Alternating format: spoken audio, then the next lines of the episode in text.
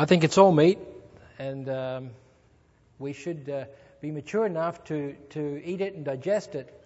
Um, the church, many people don't like to talk about doctrine. I sort of jestingly said that the two, two most hated words, perhaps, or repugnant words in, in the Bible are probably hell, and the second one is doctrine.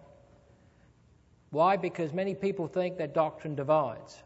Well, it does, but that's not God's fault. That's our fault. Uh, it's tantamount to saying that God's truth will divide Christians. It just doesn't make sense. It's irrational. Uh, the doctrine of God is, uh, first of all, uh, it says the church, we as the, the, the, building of God, are built upon the apostles, the prophets, and Jesus Christ himself being the chief cornerstone. And, and the cornerstone is the one that gives you the three dimensional uh, orientation for the building, right? The left, right, and then the up. And uh, it's the building where God resides in. So it's, it's a very crucial, precious building, and we are the precious living stones in that building. The doctrine is entrusted to the church. Yes, Christ entrusted us with proper teaching, accurate teaching. And uh, uh, 1 Timothy 3.15 says it's the pillar and the ground of truth. Pillars are meant to hold up the roof. Uh, the, the, the, the ground or the foundation is meant to hold up the pillars. We as a church are responsible for holding up the truth. All scripture is given by the inspiration of God and is profitable. Doctrine is like the skeleton of the body. Doctrine is like the, the foundation upon which the church is built. How do we recognize false doctrine? You know, it's, it's, it's difficult to try to teach someone discernment. I feel that way. Um, and we'll get to that in a minute. But the way to recognize uh, false doctrine is was a testimony by this young man who went church hopping. Was he gave that very testimony of knowing what good money is all about? You'll know what the counterfeit money is. Just by feeling and using it and, and using it and using it, you'll recognize it. Knowing the true doctrine. Keep doing God's word, exercising it. Jesus says, if any man will do his will, he will know if the doctrine is, is of God or whether he speaks of himself. And you'll know whether the doctrine is of God or whether a person is speaking on his own behalf. Um, uh, Hebrews 5:14 says that we should exercise our senses in order to um, to understand, discern between good and evil. If you don't practice it, you won't recognize it. You won't understand really what God's word is trying to say. Discernment, as I mentioned earlier, means really to, to take apart, to remove the trees so you can see the forest, or the vice versa, right? To, to remove the, the, the smoke screen so you see clearly what's behind what is being said or done. Uh, it is also a gift. And this is why there are these many uh, protective measures in the church. It is a gift. Some have a greater portion, uh, a greater a portion of discernment. Some have a double portion of discernment. And therefore, it's very, dis- it's very dangerous to say, well, to a new Christian, well, he's born again, he has the Holy Spirit, he can do whatever he wants, he could read whatever he wants, he can go wherever he wants because he has the Holy Spirit. Not everyone has that gift, that double portion or triple portion or whatever that can really discern. And that's why we have many fathers in the church, as the Apostle Paul says. Why do we preach doctrine? Because it's relevant. Our faith is built on it. Secondly, it gives us answers to life's questions. Who is God? Why are we here? What's our purpose? Um, if we want to, to, to preach the gospel to others, we must understand accurately what Christ is teaching us in order to impart the knowledge and the understanding to others. It's profitable. It's beneficial for us. What we believe is what we will ultimately do. That is something that is, is, is um, uh, we all understand because that's how we live our lives. Uh, it doesn't determine what we do, it doesn't make us do what we do, but it informs us what we should do. It, prepare, it prepares us to serve others, and I've got scripture references for that Ephesians 4 11 to 12. And it also protects us from falsehoods which undermine our faith and lead to destructive behavior. There were examples in the New Testament church when the Apostle Paul warned uh, of the believers of certain individuals that were out there teaching false doctrine to others and causing their faith to be shaken. It unifies us. Doctrine shouldn't divide us, but it should unify us in, in a common stand to, to keep the health of the church and maintain its integrity. Um, scripture commands us to separate from false teachers. How can we talk together, walk together, live together, harmonize if we don't agree? There is not in the Bible uh, a, a table of contents that says if you want to see the doctrine of the Trinity, go to page so and so. Or if you want to see the doctrine of, of the rapture, go to page so and so. But if you carefully read your Bible, you will see throughout the Bible threads. And one thread is that the thread of the teaching of separation. We've talked about that already. It speaks about holy versus unholy. It speaks about clean versus unclean. It speaks about truth uh, versus error. It, God divides and makes a clear distinction because God is truth and He doesn't want to be compromised. Secondly, we separate, as mentioned, from bad unto good. We've got to fill that void. If we don't, we'll go back to the bad. Uh, we're supposed to separate from false teachers. Many scriptures that, pre- that, that preach about that. Uh, we don't separate for the wrong reasons. And unfortunately, there's been a recoil because there's been separations because of ego, because of stubbornness, because of power struggles, because of all the wrong reasons, personal preference. Is not the reason that we should now stop separating. We call a spade a spade. If it's wrong, it's wrong. If it's a wrong separation, we shouldn't do it. Three scriptures. Avoid them, rebuke them, do not entertain them. Very clear false teachers. Dealing with false teachers. There's a question. It comes to you, comes to me. You get someone comes to the door. They want to teach you about Jesus Christ. They want to teach you about the new earth. They want to teach you about all their uh, this new book they have that you should read, the Watchtower, whatever it is, Mormons. How do you deal with them? The Bible says, if you would have gone to the pre- previous slide, if someone comes to your door, do not bid them God speed do not even welcome them into your house. And the experience that I've had is that I have entertained uh, false teaching to a degree, to a point where I realized that this person doesn't want to learn, he wants to teach. He's not there to buy your wares, he's there to sell his wares. And the scripture is very clear, there's a point where you have to cut that off. And I will discuss that a bit more uh, later on.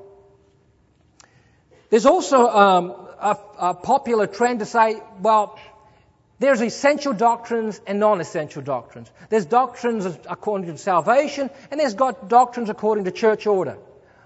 Well, the scripture doesn't speak about essential doctrines. You won't see in the table of contents, for essential doctrines, go to this page, and for non-essential, go to that chapter. It, you won't see that. We have been given the entire counsel of God with which to uh, live our lives by. Yes, some doctrines have greater significance. Some perhaps have more importance or weight. But that doesn't mean we exclude or reject peripheral, quote unquote, or non-essential teachings. Here's a quote from uh, perhaps some well, well-known evangelical writers who state this. We are not concerned about peripheral beliefs, but with the fundamental issues of the nature of God and his movement to save fallen mankind. Our position is that which all the churches, Catholic, Orthodox, and Protestant, including denominational churches, have regarded as truth. Now, this is this sounds on the surface maybe um, very noble, but what he's really saying is we're not interested in anything else but salvation. But we've taken, what he's really saying is, we're taking away the safeguards that will even corrupt those core doctrines. As was mentioned earlier, that 8% of evangelical Christians believe in some of the 8 to 10 fundamental doctrines today. There's no such thing in the Bible, in the words of Christ, as non essential teachings. So, tolerance, again, tolerance to the, the voices from the world, from the pop culture, from nominal Christianity has, uh, if you will, given the opportunity once again, even within our own churches, to wash us out if we're not careful on this topic of uh, separation from false doctrine. Uh, we've seen that slide again, reinforcing once again to bring you back where nominal Christianity has come in terms of understanding of doctrine. I want to talk about a little bit about how false doctrine comes in. We talked about the world, secular humanists, motivational speakers speaking things that sound good, that are lovey dovey, but they leave Christ out. I had a, a very dear sister come up to me not long ago and said, you know, she watched the video or read a book, read a book it was. And it was very good, but he didn't mention Christ at all or God. And so we have to be careful. Is it teaching that there's a God within you? That you could become better by perfecting yourself? Secondly, uh, reading other material. First of all, I want to be the first one to admit that, yes, I do read other material. I don't want to say that, obviously, to, to even to generate this presentation, we haven't, we can't say that we haven't read other material. The point is that I want you to be very well aware of, first of all, reference books. They're not all doctrinally neutral. You can get reference books or, or books written by many different uh, uh, uh, pastors and, and, and preachers, but they're coming from their viewpoint. And so they're giving you their spin on the Bible. Second of all, even Bible dictionaries. Bible dictionaries are composed and compiled by all kinds of writers from everywhere. And so when you come to a, a section on such and such a topic, they're going to give you their spin. Don't take everything for quote unquote gospel. It's not doctrinally neutral. This is where we have to be discerning. Number two, uh, number three, it may be true what they're saying, but that's all they say. The JWs, for example, if they come to your door and they came to my door, all they told me about was heaven on earth, heaven on earth, heaven on earth. I said, how do you get there? And that's something we have to be very careful about when we focus inordinately on one particular passage of Scripture. That usually ends up to be a cult. And it tends to squeeze out pure Bible reading. I'm going to ask you a question, and quickly. Eh, eh, you can close your, or you can close your eyes. How many spend more than 10 minutes a day reading the Bible here? Half an hour. How many spend time reading a book, maybe 15 minutes a day? Okay. I expect some of these answers, and, I, am sure there's embarrassment, but you know what? I've got a confession to make. When I start reading other material, I often read more in that material than I do the Bible. What does that say? I've lost my reference point. And when people start looking at other books and start reading these other books, that's all they read. And they've lost their reference point. What they read makes sense, and this is the experience we've had in Toronto. What they, it just seems to make sense. It, it, it, but it's all disjointed. And so we squeeze out the reference, we squeeze out the, the, the, the base of our understanding, and we start reading other men's ideas. Be careful. Next. Other ways in which false doctrine can creep in. Christian radio. Lots of good speakers on there, but it's all packaged. Not all. I can't say. I don't want to be judgmental. There's a lot that's packaged. There may be 90% truth, 10% error. Same thing with TV evangelists. Door-to-door evangelists, we've already heard, you know, what the dangers involved there. Friends that have been infected, passing it on to other friends. Big problem in, in, the, in the Ontario area. Family, another problem. Emotional attachment. You don't want to leave your brother or sister uh, by themselves. You want to support them. And it makes sense. I'll, I'll somehow support you in, in what you believe. Mingling with other churches. That is why our church, in, in the wisdom that God has given it, has taken a stand on this issue of mingling with other churches. Powerful chat rooms on the internet, mass email distributions, video, audio literature. Remember, just as this tool can be a tool for the good, it can be a tool of, of mass destruction. You can get, you can get emails and references to websites, which has happened, just floating into your computer and because it's there, click on it, and now you can go through umpteen rooms of displays and teachings, and they all make sense. And there's so much of it. It seems so convincing. You're overwhelmed. It's like a gush of hot air that comes out to you, and you're just overwhelmed. Don't be fooled. There's a lot of, of doctrines of demons on that internet. It can give you the impression that these authors really know what they're talking about. Influence from people perhaps is more dangerous than, interact with, than, than the media. And the reason is, is because many times the media cannot talk back to you. But if you're sitting with somebody that's already convinced and you want to back out, he's going to take you back in again and say, no, no, no, no. And he's going to start pounding you and pounding you until you are really worked down and, and your resistance is low. And then you say, yeah, I can accept that. And it's happened. And that's why I'm saying it. It's not that I'm beating the air here. Um, beware of packaging. As I said, maybe 80% is true, but 20% could be wrong, and they could have tremendous and catastrophic, uh, catastrophic effects on you. It's not only that um, it's one man and it brings in an individual teaching. The experiences that we've had is that one man brought in a, a, a whole uh, uh, uh, slew of teachings. Can we just look at them? Universalism. All will be saved in the end. There's no such, such thing as hell. Water baptism is not necessary. There's no such thing as a Trinity. Jesus was not God in the flesh. There is more than one gospel. All this came from one person. Be careful. Rhetoric. This, this young man that went church hopping, he saw there was a uh, professional presentation, very polished. There was intimidation there, that you, the peer pressure that you were undergoing at the time, because everybody else was watching, made you fall into line and made you agree and act that you, something was going on with you, that you were being moved by the Spirit. There's intimidation, there's sarcasm. If you don't go along with them, they're going to make fun of you. They're going to make you think that you're the odd one out and you, something's wrong with you. They're going to accuse you of, of uh, mistreating the Word of God. There's philosophy, intellectual allegory. Let's just move it on for the sake of time. Theatrics, uh, moving loud music, charged atmosphere, fixed seating and worship format in other churches, uh, miracles of healing in tongues, quote unquote. And I don't want to go through some of the, the real things that I have got firsthand from people that have been there. What is it saying? You know, when we first came out, when I first became a Christian, I sort of had the impression that only the ACC was the saved.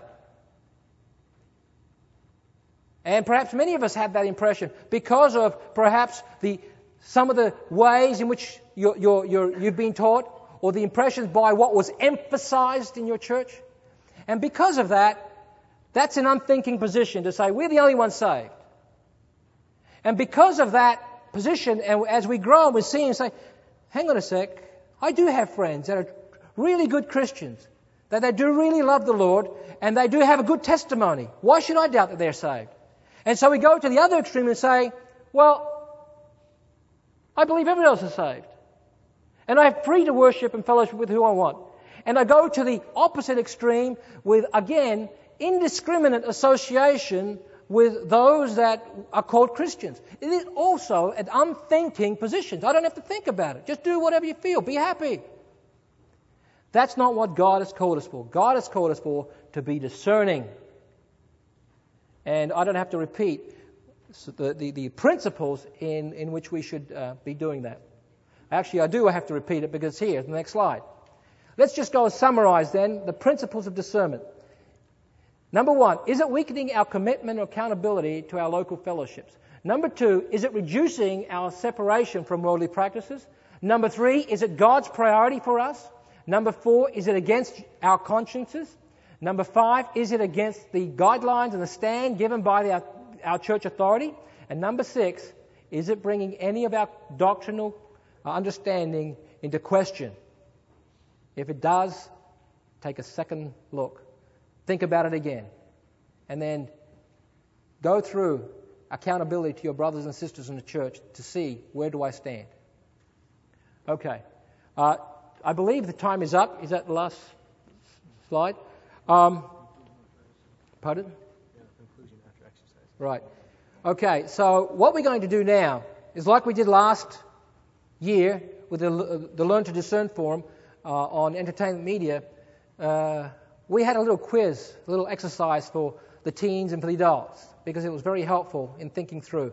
Knowing these principles here, we're going to ask a question. You are attending a college in a remote city for a few years. There's no ACC church there, but there is a Baptist church down the road.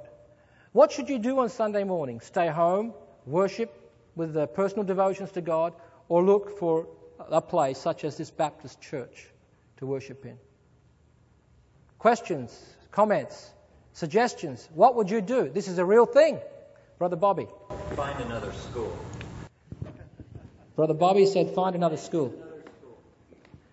Can you expand on that? I said, find another school because there's a great danger in staying home by yourself. School is, an, is typically optional. Most of us like to think that uh, we just have to have this degree. We have to get where we want to go. And the truth is, the scripture says, forsake not the assembling of yourselves together with believers. And that has to come first before our career. Thank you, Brother Bobby. Any more comments? I can say from the standpoint of someone who is in this situation, get to your home church as often as you can if you're in that situation. In my case, staying home or, or being by myself was actually a relief when you're in that other conference, maybe. And going to your home church was just like going to the Baptist church. You know, I, I went to church one Sunday morning when I was in college, and and in in an AC church that I was raised in, and there was a minister from the Assembly of God Church, someplace out west, that took the pulpit. Any other comments? We don't have a lot of time. That's why I limit them. Brother Gary, was it uh, Roger? Sorry. My experience was uh, in in being out west uh, for a couple semesters that I, I did a four-hour drive to visit a church in the weekend, and then four-hour drive on Sunday evening it was a, a great uh, time in my life. Thank you, Brother Roger. Uh, Aaron.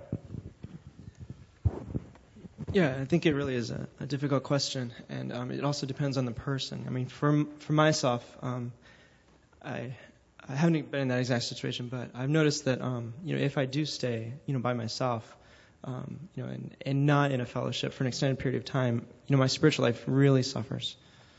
Thank you. Any other comments? Brother Jeff. Find another school. uh, during uh, after World War II, you know, uh, I've been doing interviews with some older brothers. Uh, the boys that were in the army that become associated with other churches and denominations had very, very serious trouble. Thank you. Uh, we'll have one more comment on this exercise. Then we have one more short one, and then we'll uh, wrap it up. Uh, Brother uh, Arel? I don't know if the other exercise goes to the other uh, side of this, but also something that we as a congregation need to consider is, you know, I mean, having the attitude of they um, they shouldn't have gone there uh, maybe they shouldn't have, but still to somehow support them and send, I know our CF, uh, CFG Wycliffe Lake would send cookies or, or cards or something, and to not forget the person, that particular person who's in that remote city, because maybe they were in error in going, but we need not say, well, they were in error in going, and look what happened to them. We still need to support them and bring them back and correct them. But if they are not in error in going, then God will bless the work somehow somehow, but we still have the responsibility of supporting a brother or sister who's out there, whether they should be or not be. Very good point. Uh, mind you, I believe the answers to these questions are guidelines. If you can do it, if it, for some reason it's impossible, you know, we leave some, we leave a, a lot of room for the Holy Spirit uh, to, to, to speak to somebody. But these are guidelines, and if it's possible, try to find a church where, where your school or school where your church is. Um, next question. You have a, a Catholic friend at work who would like to more hear about your faith. Uh, should you invite him to your home? I see a lot of heads nodding. And I say that because some people have been confused. They thought, well, he's Catholic, I can't invite him to my home to talk about the Bible. There's absolutely nothing wrong with inviting someone to your home to share the gospel, okay? Brother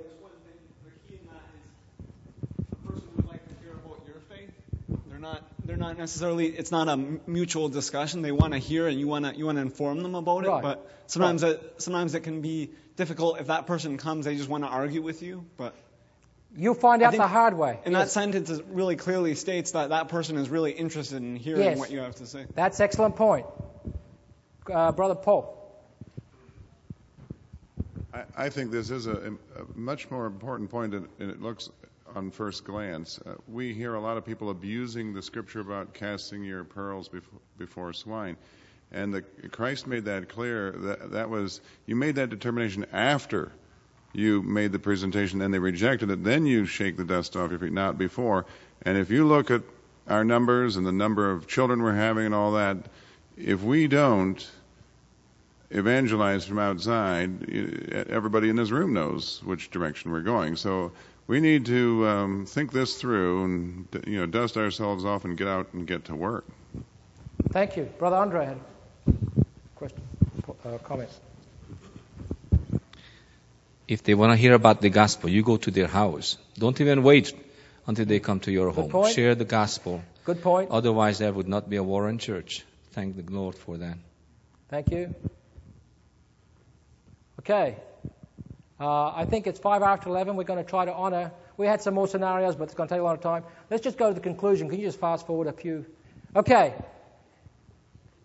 We must conclude that those seeking greater or greener pastures will most likely lose far more than they expect to gain.